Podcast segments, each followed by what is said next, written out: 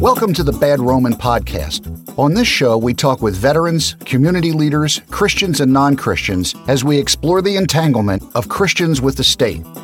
The Bad Roman Project was created out of the firm belief that as Christians, we are called to follow Christ, not the state. Here is your host, Craig Hargis. Hey, folks.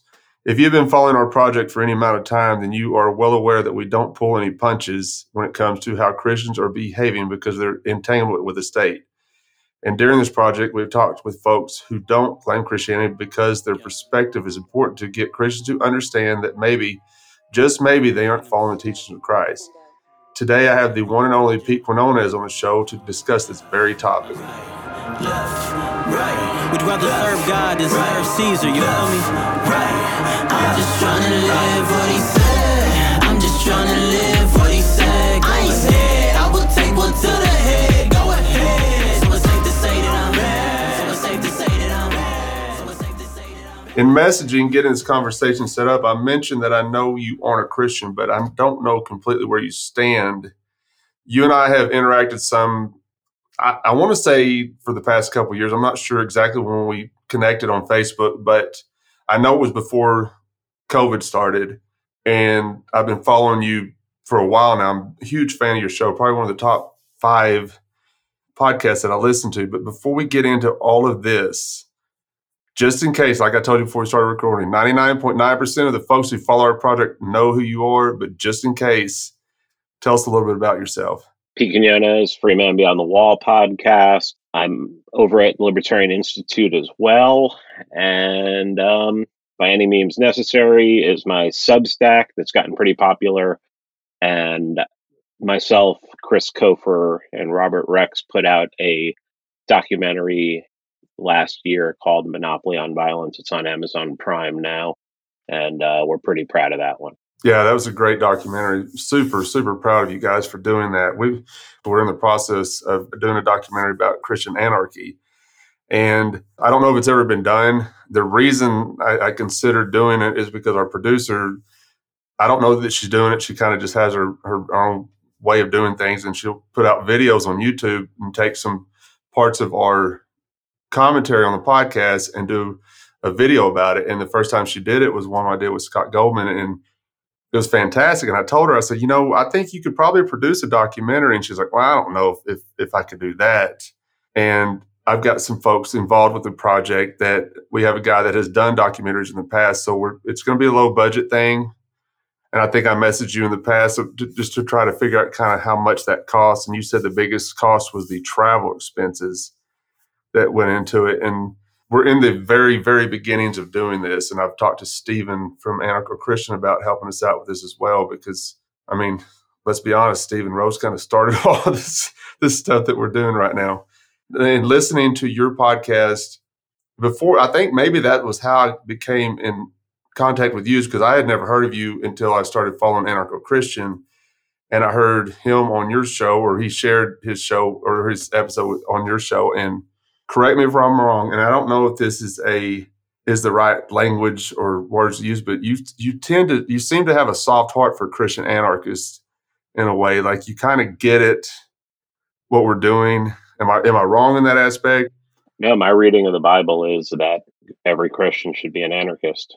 Uh, I don't see where the whole bowing to a state, much less worship of a state, that I see in the United States. I've done some study on the early church, and that's where it really kind of solidified my understanding of Christian anarchy since this project's going on. If you if you read, especially before Constantine, like the first 400 years of Christianity, if you read the writings of the early church fathers, they had absolutely nothing to do with the state. Like they weren't even interested in what was going on with the Roman Empire, and they went so far as to not allow people in the church that were even involved with the military. You know what I'm saying? So that kind of solidified for me. Now you get past that to the Constantine era, then you know that that's when the entanglement started. And it's just gotten worse and worse and worse. It's it's been very frustrating trying to explain this to your mainstream Christian because they don't get it. They don't understand that Christians aren't supposed to be involved with the state.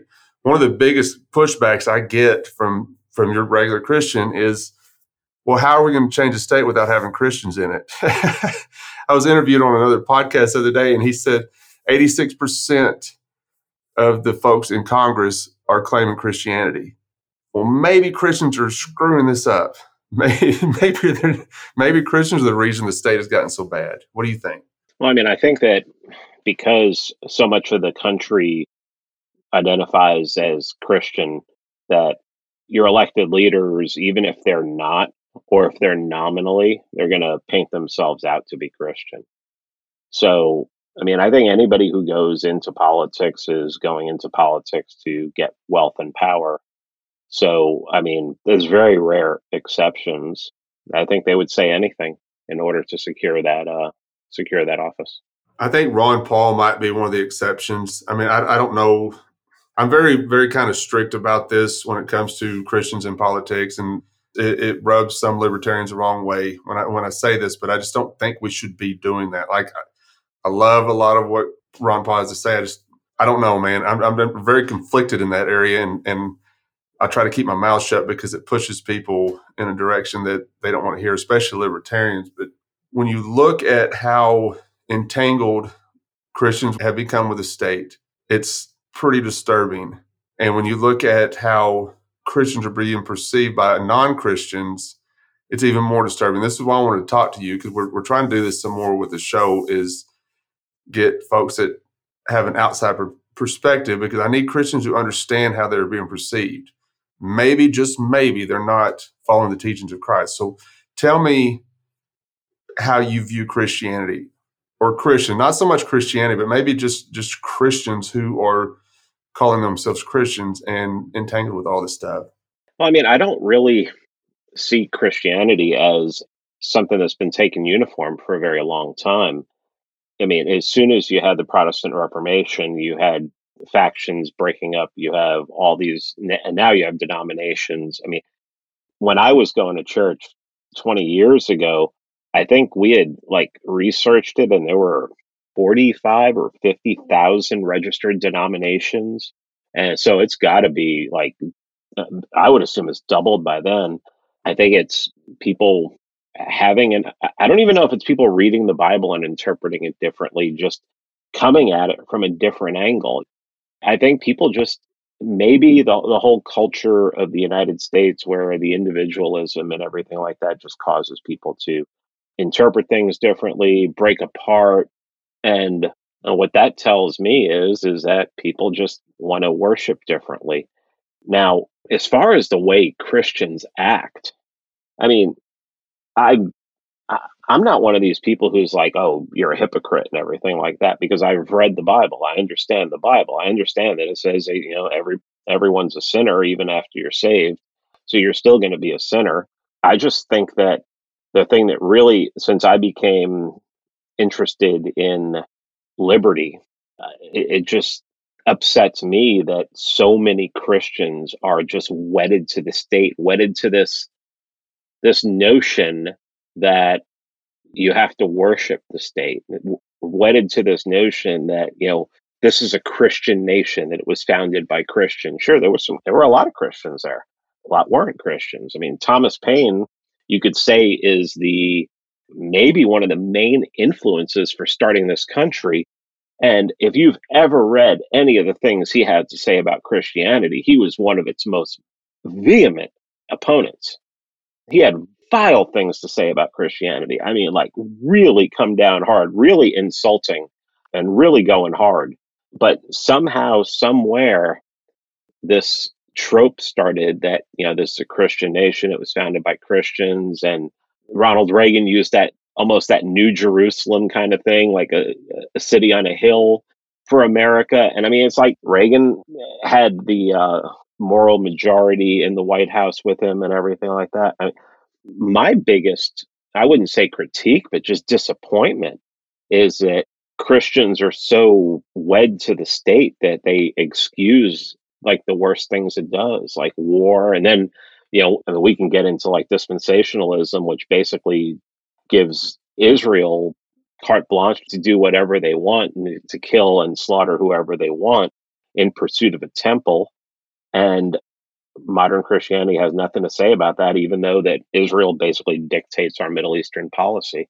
The typical thing that you'll hear from someone is, oh, Christians are a bunch of hypocrites. They preach to act like this and then they act like this. I don't care about that. Everybody's a jerk in my, as far as I'm concerned. You know, it's the interpretation, especially of eschatological passages that really cause harm and cause death around the world. I mean, that seems to be the one thing that that really disappoints me, and also the fact that, um, I mean, no king but Christ, and then they worship. You know, they they can't wait to vote for a king. I mean, I have faith the size of a mustard seed now. Um, I've studied ever since I left the church. I've studied other. Um, I've studied Eastern religions. They seem to speak to me a little bit more. They've helped me I had a real fear of death at one point. I mean, for most of my life. And then some of the tenets of Hinduism really helped me to get rid of that. But there's still something, I mean, I can talk anybody who wants to like I was just just recorded 2 hours with Matt Erickson we were talking about the Bible and talking about how he's, you know, looking back looking at orthodox Christianity. I just did a bunch of eschatology talk on uh on Adam Patrick's podcast. So yeah, I mean, I, I I love to talk about it. Well, I know in messaging you and when we were getting setting this up, I told you I said I, I wanted to get your perspective, and you said I would re- much rather talk about that than the NAP. and I literally laughed out loud when you said that because I don't know how much you you've had to talk about the NAP. I mean, I, it's it's whatever to me, but it was funny that you said that and I, I kind of want to touch back on something you said because it's, it's kind of something that I've noticed lately too is, is the whole Israel aspect. Because Christians tend to, and I, I hear this, oh, man, you can't, you don't even know how much pushback I get from Christians when I talk about. Do you understand that the the, the Israeli government is killing Palestinian children? They're moving children or, or families out of their homes and into and moving in themselves just because you think that this is God's chosen people. That's not anything that Jesus instructed people to do ever whatsoever. I mean, and that's where my frustration lies with Christians is because they don't understand that, or they should understand. They maybe they do understand, but they ignore it. If you if you look at how the, the state of Israel is acting towards other people, or how the United States government is acting towards other people, that does not fall in line with the teachings of Christ whatsoever. Whatsoever.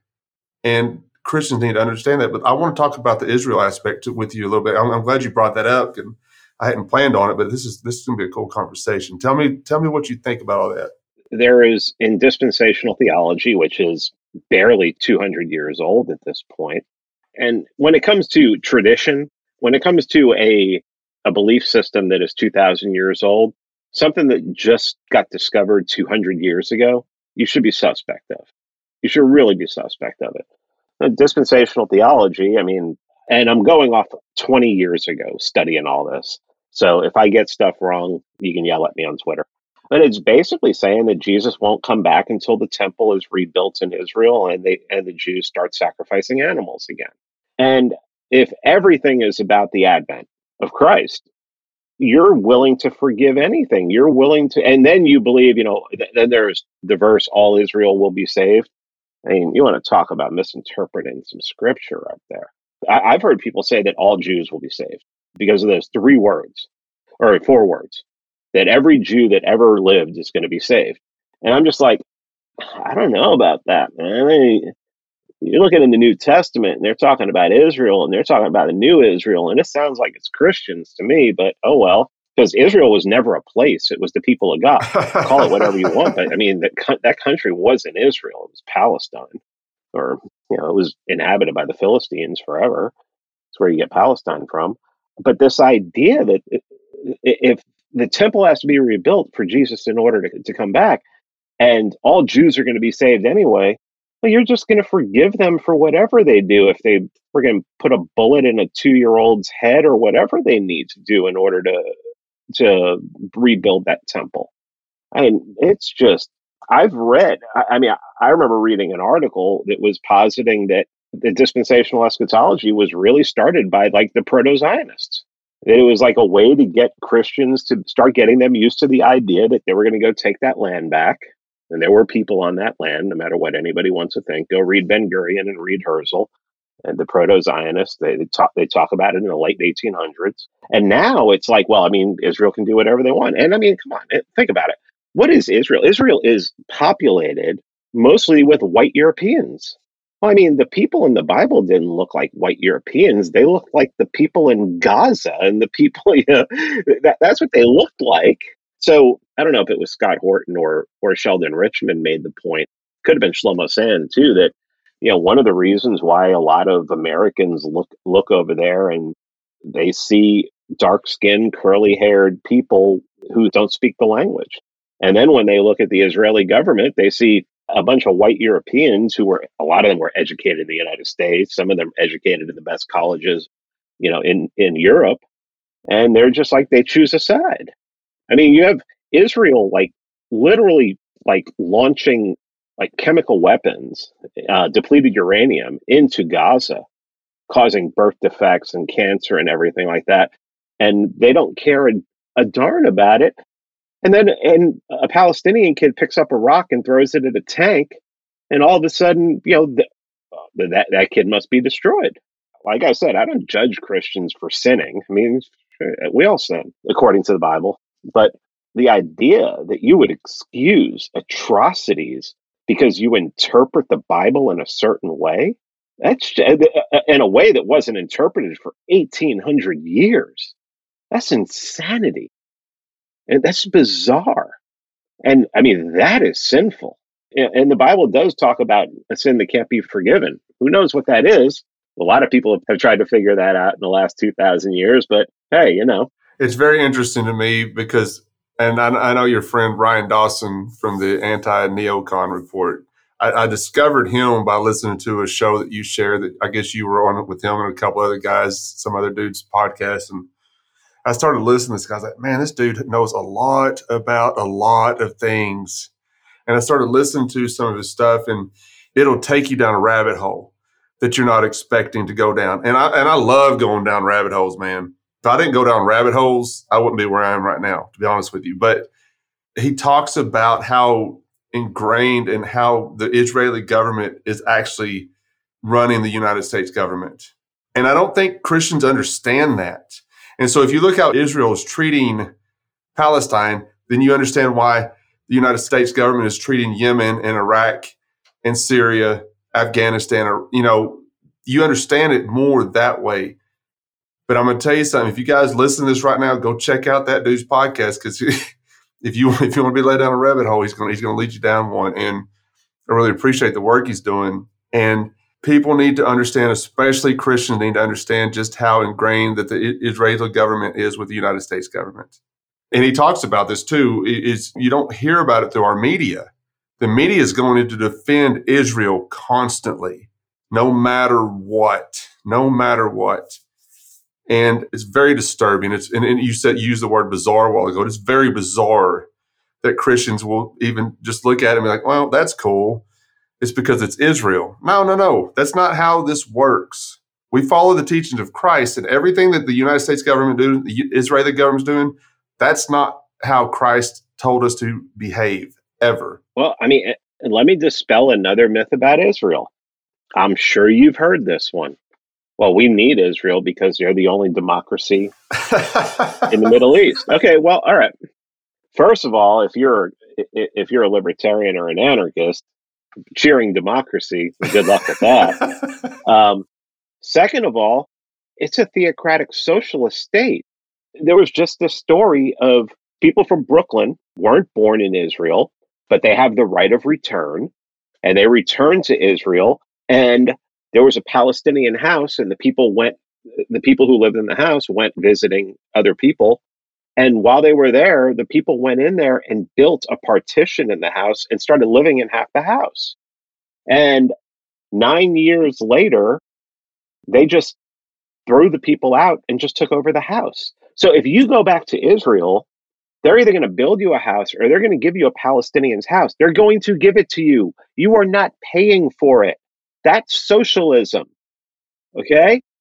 And then the United States government gives them what, 3.3.2 to 3.5 billion dollars a year.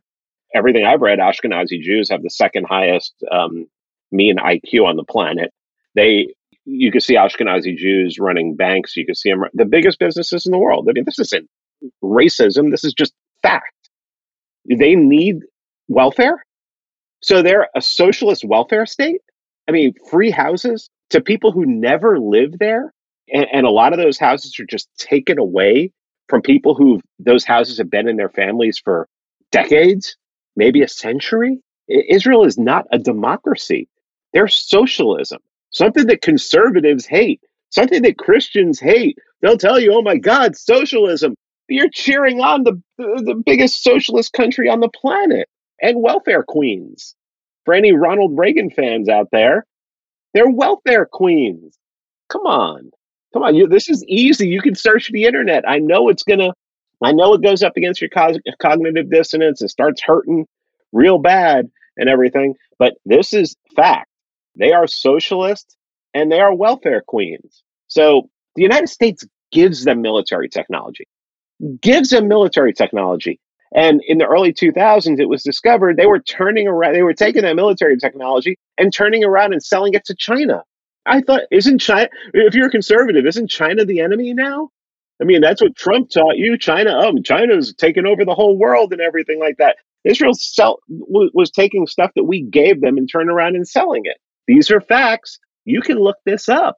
When you talk about maybe it was this the Ryan Dawson podcast, I don't know, but I heard it the other day, and it, I never knew this that the United States foreign aid to Israel is larger than the entire country of Africa. Sorry, continent of Africa. And number two was Egypt, and they still seven times more than Egypt and the continent of Africa. And then you have to wonder why they'd be giving all this money to Israel and the, the country they fought the 1967 war against.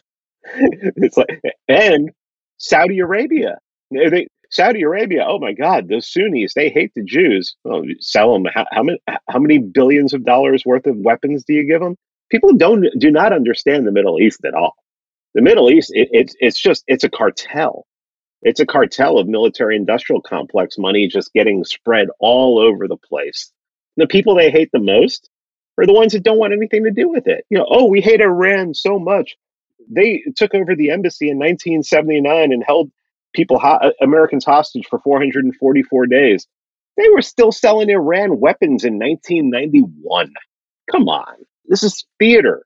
This is theater. Yeah, you're one of the first people that I heard use that term theater because when you, you've seen it over the past year as well, it's all theater. And when you look at everything that has gone on, maybe we'll get into COVID here in a second, but when you look at everything that's gone on over the past year, it's all theatrics. The G7, is it G7 summit? I'm so disconnected from political stuff now that I just don't care. Like it's not my thing. I'm a Christian. I follow Christ. So it's, but I see things in passing and I saw some photos of all these guys together hanging out, hugging and stuff. And then you see them up on stage and they're all like social distancing. That's theater, man. What, what did you say? You, you shared something on Facebook. It was a, maybe it was a GIF or GIF. I don't know if it's GIF or GIF, how you say it, but it was a dude standing on stage. He put his mask on, walked to the podium, took his mask on, and you said, It's theater, you plebs. yeah. Yeah. I mean, come on. It's uh, the whole COVID thing right from the start. I mean, think about this. These rich, wealthy elites have been buying up land.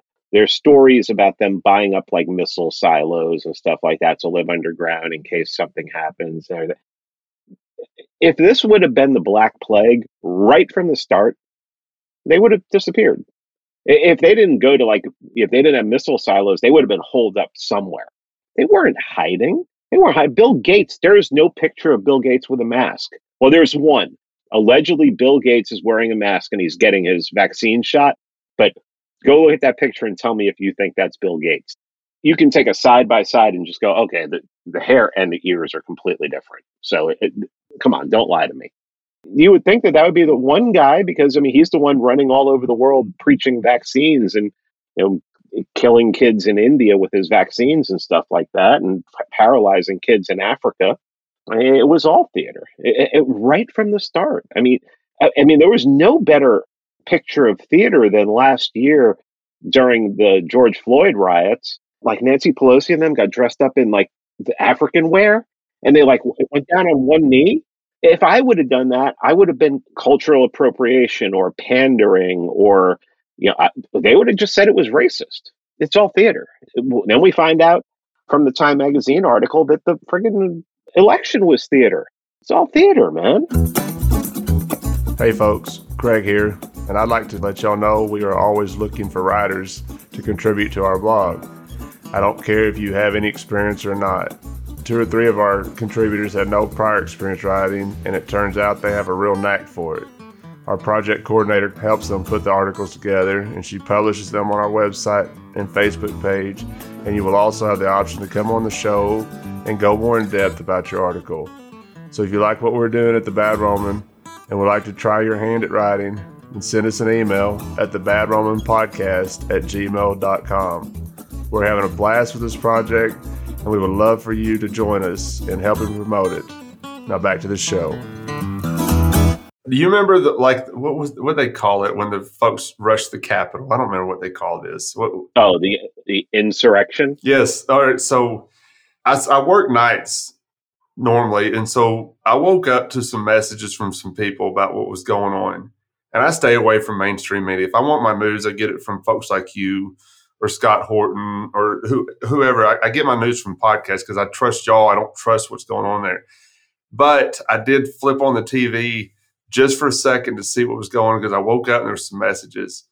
And I watched it for about five minutes, turned it off, rolled over, and went back to sleep because it didn't surprise me. I think that was theater. That was all theater, and it, it was it was it was done just for that. And, and then you see pictures coming out of these Congress folks hiding under chairs and under desks while this is going on. And, I, and it, it, was perfect because these are the same people that are sending folks to fight in wars to kill people we'll never meet. They're, they're cowards. The United States government is full of cowards and they can use it, use their so called power in a way to kill people. It's all theater. All theater for their benefit. It's definitely not for our benefit. I'm so sick of hearing the soldiers died for your freedom. Listen, if we're going to be honest, especially over the past year, if my freedoms were being defended by the troops, then Washington, D.C. would be on fire. Every governor's mansion in this country would be on fire. That's garbage. They're defending the state. They're not defending Pete. They're not defending Craig. I don't want to hear that garbage anymore. And now we're sending these folks in, in, into other countries on this false narrative and it sickens me. And Christians get behind this, like, yeah, rah rah war stuff, man. No, I'm done. I'm done with it, man. It, it, it pisses me off to a point that I have a I, I can't even talk to Christians sometimes anymore. You know what I'm saying? Like it just it, it's so infuriating to me. Yeah, and just go back on the insurrection thing for a second. I forget who started reporting on this now. I think it was Tucker Carlson, and then I think um, no Agenda podcast picked up on it. Some other people are picking up on it. All the unindicted co conspirators. So, like, there's a whole bunch of unindicted co conspirators in this insurrection. That means that they're listed, but their names are redacted. Well, what is that normally? It's FBI, it's FBI infiltrators. And I mean, that's what we've seen. You know, if you read, like, um, the book The Terror Factory by, I can't remember his name, but um, it shows that, like, after 9 11, they like caught all these terrorists that were planning on attacking the United States and they were all set up. They were all constructed. They would like find some kid in a chat room, you know, who had a Muslim name and he was in America and they would show him picture they would show him like pictures of what drone bombs did from the United States. And notice they didn't show him like pictures of the flag and the Constitution so that he would hate us for our freedoms. No, they showed him pictures of, of mangled bodies in other countries, and um, they would radicalize these these people, tell them how to build the bombs, tell them where to get the materials, and then send them off to do it, and then arrest them, and then say, "Hey, we just we just stopped a, a terrorist plot." There's a whole book of them, The Terror Factory. Terror Factory. I'm gonna have to check that out. So I was thinking about this, and I've thought about it actually quite a bit lately. You know, back when Ron Paul was ran I, don't really remember 2008, but I remember 2012. And at the time, I was still in my neocon ideals. And I remember booing him off the stage.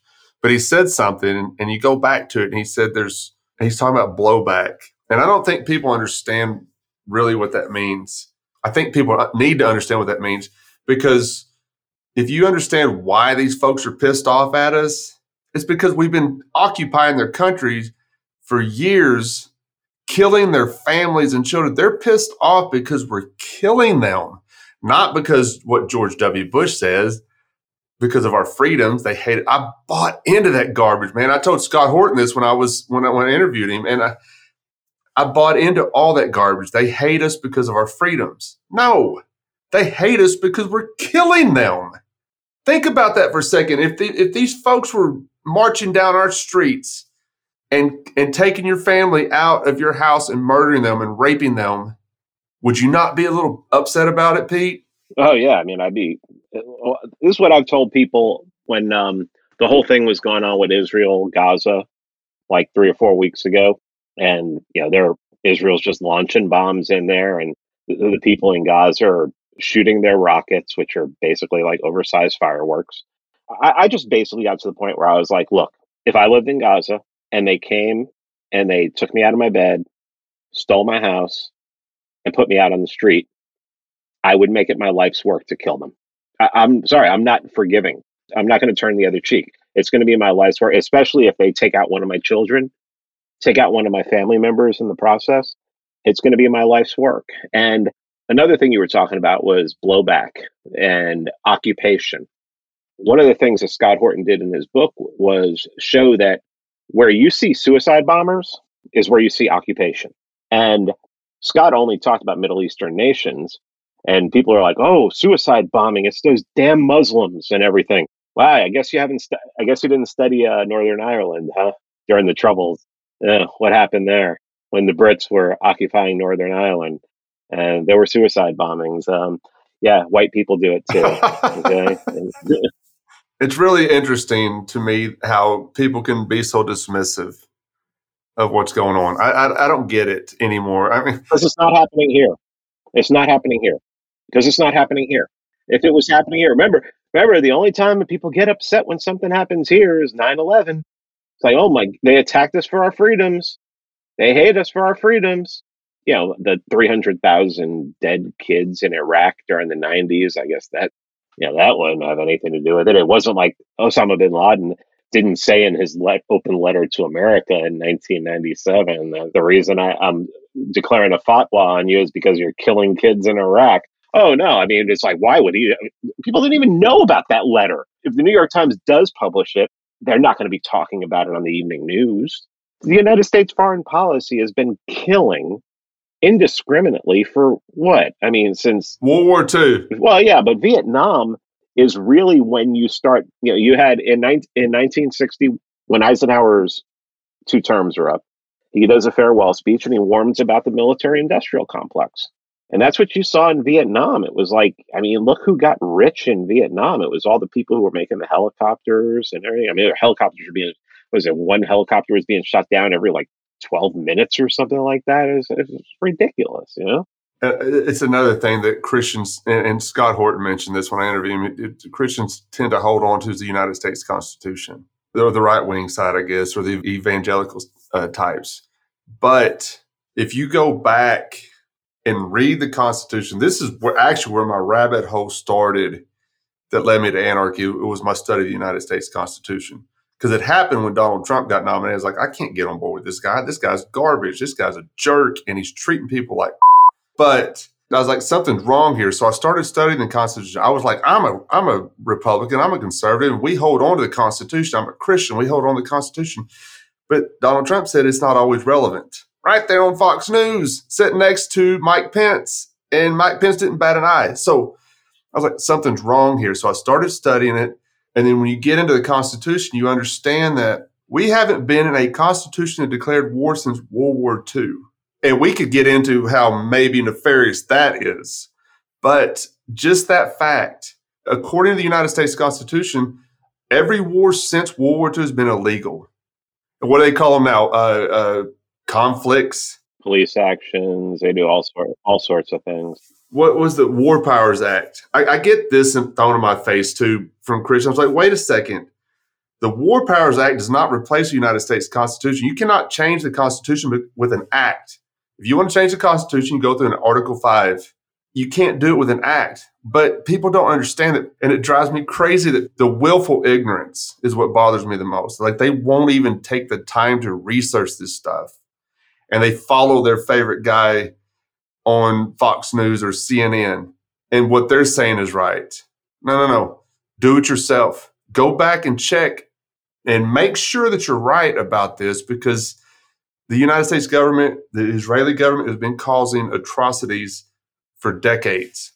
And we don't even acknowledge it because, like you said earlier, it's not happening here. If all of that was happening here, it would be a whole different story. But we saw it over the past year. You know what I'm saying? We saw our liberties being just trampled because of safety, because we were because people were scared. Uh-uh. You give them an inch, they're going to take a foot. I'm done with it, man. Well, that that AUMF from 2002, which basically says, gives a blank check to any president to start any war. They may have voted on it yesterday. One one branch may have voted on it yesterday to get rid of it. That would be helpful. I mean, you, know, you try to hold them to their own. I mean, I don't care about their laws and everything like that, but they do. So you try and hold them to it. But you know, they do whatever they want anyway. I mean, they they created the Constitution and then they said, oh, okay, we're going to create this body over here that's going to be the only one that can interpret it. Well, that's good. I mean, can I do that?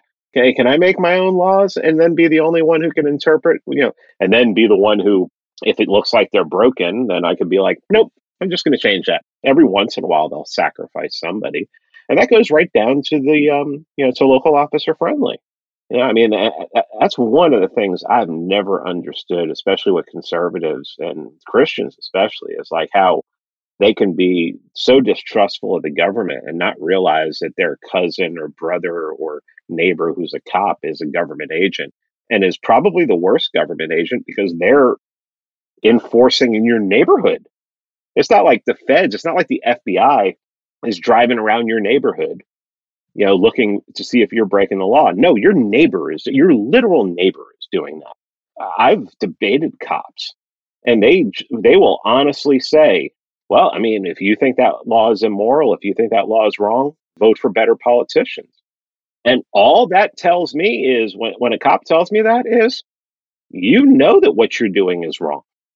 You're just making an excuse and you're blaming it on me.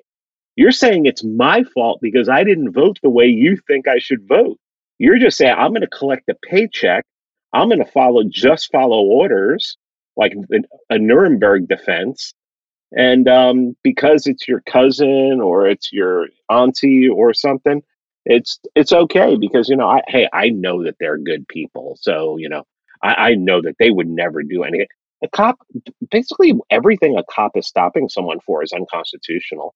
Yeah, I mean, come on, it's it's ridiculous. And I've heard you say this on your show more than once when you talk about the police, and I've heard this from people face to face. Well, my brother's a cop, and I know he's a good person, and and I've heard you say, but you don't know how he's acting out there, and that's so true. I, I had a guy at work. He's like that very thing to me. I was like, he may be a good person in your family circle, but how do you know how he's behaving out there with that uniform on, with that gun strapped to his hip, with that badge on his chest? How do you know?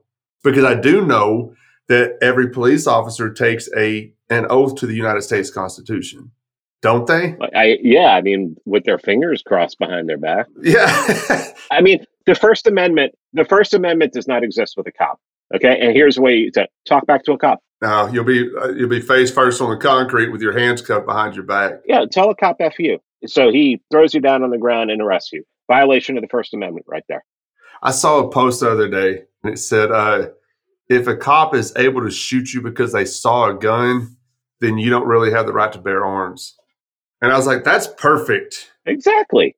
Yeah, the first thing uh, if a cop stops you and he knows you have a weapon on you, the first thing he does is take the weapon, and, and then you, will have you'll have bootlickers say, "Well, you know, cops will never confiscate your guns. It's like, really? So you're telling me when, when a cop arrests somebody and they have a gun, they don't take their gun away from them? Where does it say in the Second Amendment that you have a right to bear arms unless you're in suspicion of a crime? It doesn't say that anywhere. So why are they taking the gun? I mean, they take the gun away from them if civil asset forfeiture. They'll take your guns. They'll take anything, anything of value.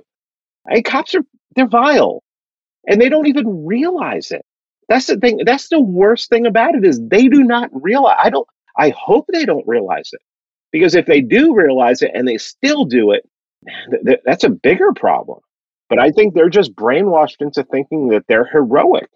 But I mean, every cop. Eh, oh, he he would never violate. Cops will never take your guns. Really, if they arrest someone, they take their gun. I got arrested. They took my gun. It took me like eight months to get that thing back. Then when I got it back, the magazine was missing. So they stole from me. And come on. But oh, they're cops. They can't steal. Really? Okay. It sounds like stealing to me. If that guy didn't have that badge and that gun and took that stupid oath, it would be stealing. If I did it to somebody, if I stopped, hey, you shouldn't be smoking that plant. I see you have a gun. Give me a gun. Give me your gun. I'm going to lock you up in my basement for six months. I'd be a criminal. I'd be in jail because all of a sudden he said some magic words. He has a shiny piece of tin and he's getting a paycheck. Now he can do things that I can't do. That means that there's a class of people above us in this country and we all don't have equal rights. Exactly. And I've said this so much lately, or not not even just lately, just over the past two or three years, that the state only protects the state. They have no interest in your rights. The Supreme Court has declared that over and over again. Warren versus District of Columbia, Town of Castle Rock uh, v. Gonzales, um, New York City declared it, Lozito versus New York City. Yeah, I mean, over and over again. It's just cops do, are not there to protect you. If if a cop protects you and saves you or saves your property or something, just consider yourself lucky. That's not their job. It isn't their job at all. Their job is to show up 10 minutes after you've been assaulted, take a report, then you never hear from them again.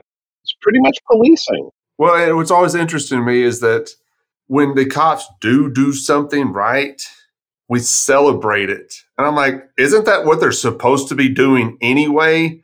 That's what they're supposed to be doing. Why am I supposed to celebrate this stuff? Y'all are taking my money from me to to fund these folks.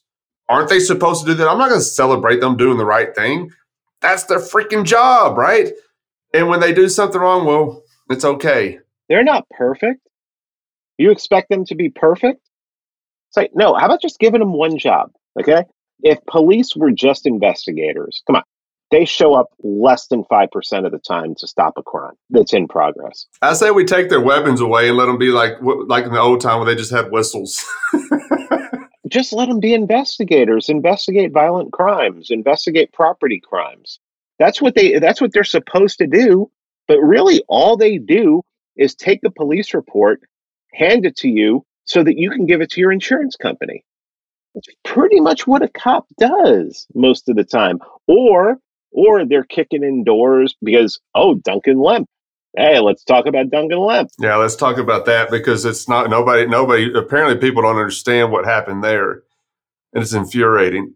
They shot him through the window. They, oh, oh, he may have illegal guns. Illegal. Okay, there you go. There's that name again. So what did the police do? Show up at four o'clock in the morning when you're sleeping, shoot him through the window, drag his pregnant girlfriend through the broken window that they just shot shot him through. I mean, kill him and you know, leave the pregnant the pregnant girlfriend. I mean, come on, this is this is insanity. Why are they showing up at four o'clock in the morning? If there are illegal guns there, the guns will be there if you show up at four o'clock in the afternoon. Let me tell you something. If I was breaking into a house, I would expect to get resistance with gunfire shot back at me at four o'clock in the morning. I would expect that. Maybe these cowboys just want that. I don't know. Maybe they're in it for the action. I don't know. I do not understand why at four o'clock in the morning. If there's something illegal, it's going to be there. It's going to be there at four o'clock in the afternoon. I'm sure he's not moving it out every day and then moving it back in at night. What the hell, man? It's bizarre. How do people not see this? I mean, you would think that people who like cop, who who like cops, respect cops. My daddy's a cop. would want them to be as safe as possible. It's a lot safer for them to knock on the door at four o'clock. You can't flush guns down a friggin' toilet. Okay, I can understand drugs almost. but you can't flush guns down a toilet. It'd be easier to knock on the door and secure secure the perimeter at four o'clock in the afternoon. Because let me tell you something: if somebody comes through my door at four o'clock in the morning and is screaming police, if I was a home intruder, that's what I would do. If I was breaking into homes in the middle of the night and you know, like to rob people, I would be saying, "Police, police, get down, get down on the floor." I mean, they've done that before. People who do home invasions, they've done that before. I'm shooting. I don't care. I mean, I'm I'm just gonna I'm gonna light the place up. Why would they do that? Why do you do that? Why? Or how about waiting until someone like, oh, we walked up, we need to serve them a summons, so we're going to walk up to the front door and everything. It's like, well, I mean, how about when they're walking out to their car? Just wait until they walk out to the car and then walk up to them. And why do you have to knock on the door? They could have a gun in there. They don't know that you're a real cop. I don't. I don't trust anyone. It's easy to fake a, a police uniform. I mean, it's just this is so stupid. It's just so stupid. And they're there for guns. Cops would never take guns. Duncan Lemp, look it up. Do you remember when Donald Trump said, take the guns first and due process later?